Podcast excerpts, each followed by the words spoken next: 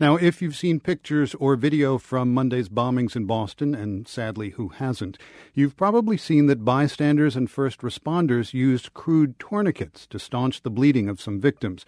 It's a simple, age old medical intervention that's seen a resurgence in use on the battlefield in recent years, but for much of the 20th century, the tourniquet was out of favor.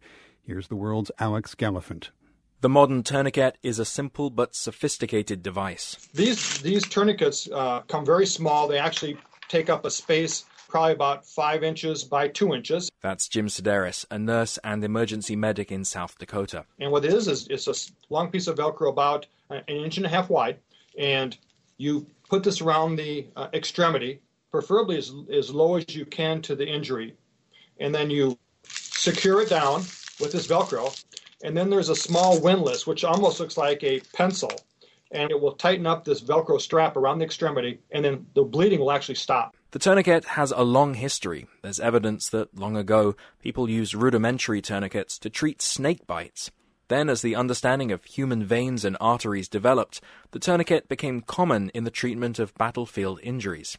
But over the last century, the tourniquet fell out of favor. The people that write the books are the surgeons. John Kragh is a tourniquet specialist at the U.S. Army Institute for Surgical Research in Texas. He's an orthopedic surgeon himself, but he says during the two world wars, it was surgeons far from the battlefield, in London, for example, who decried the tourniquet as the instrument of the devil. They saw the complications in survivors. The surgeons of the day sometimes attributed problems to tourniquets being applied for days at a stretch, the time it took for an injured soldier to be transported home. What they didn't see were those soldiers who bled to death without a tourniquet before they could get to a doctor. In any case, the reputation of tourniquets was tarnished for generations. That held until Baghdad.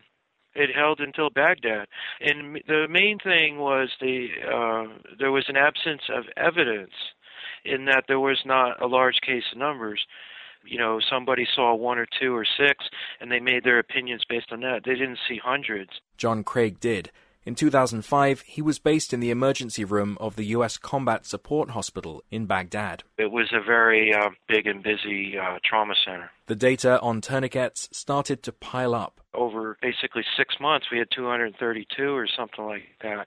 And we had cases that needed them and didn't get them and they died. And everybody that got them did pretty good and they had a survival rate that was in the um, high 80s. Now, every member of the U.S. Army that's deployed, Kragh says, is issued with a tourniquet. Not just the medics, everybody is trained to use them. Eight years on from 2005, the state of tourniquet knowledge is even further along. There's a variety of devices and extensive literature on timing, placement, and appropriate pressure.